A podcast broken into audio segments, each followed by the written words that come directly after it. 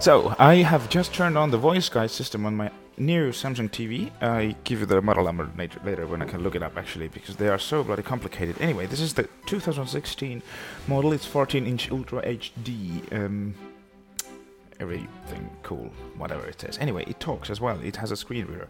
I would- thought I will give you a brief demo. I haven't uh, really investigated it myself. I don't have any TV connection yet because there's just nothing in this flap, and there's no internet connection as well. So I can't give you the demonstration of YouTube and Netflix and things like that. But it actually talks. I can change the settings. I can change the source reliably. Everything. So let's turn it on and look what it does.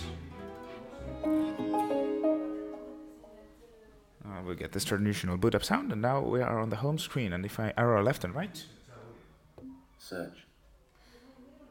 Live TV. so I could watch live TV from here. Netflix. YouTube. Zoomai. Whatever it is.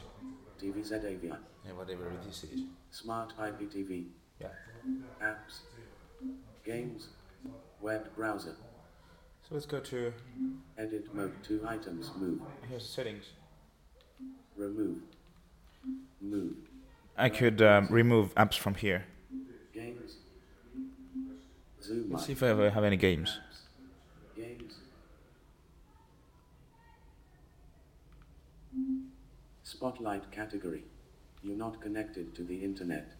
Okay. This feature requires network access button.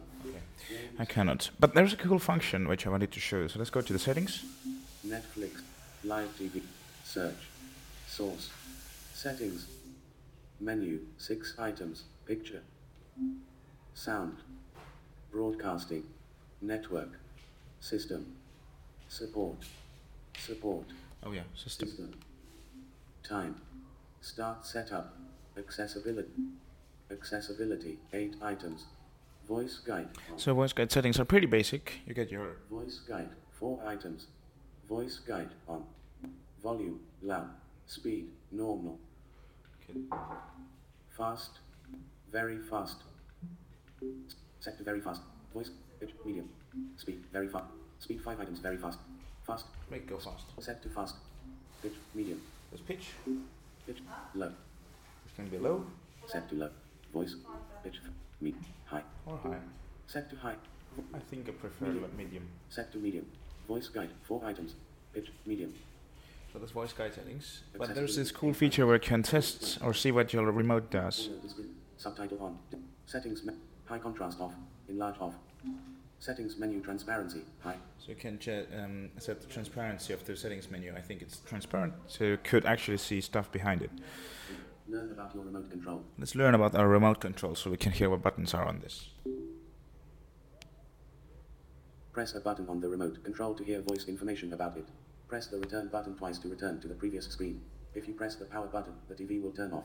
Okay. So we don't press the power button, which is the top left and marked with a nice dot. But this is the Samsung Smart Remote, which actually has microphone on it, so it could actually give these voice commands once I'm connected to the internet. I'm gonna definitely look out this uh, for this function. Anyway, let's see. This top right, which is marked with a dot. Extra. Expert. Extra. E- Extra.